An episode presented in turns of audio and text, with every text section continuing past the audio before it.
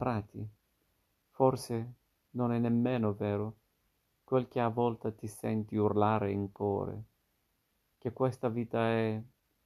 dentro il tuo essere, un nulla, e che ciò che chiamavi la luce è un abbaglio, l'abbaglio estremo dei tuoi occhi malati, e che ciò che fingevi la metà è un sogno, il sogno infame della tua debolezza. Forse la vita è davvero quale la scopri nei giorni giovani, un soffio eterno che cerca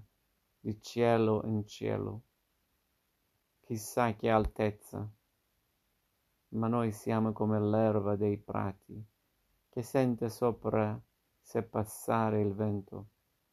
e tutta canta nel vento, e sempre vive nel vento,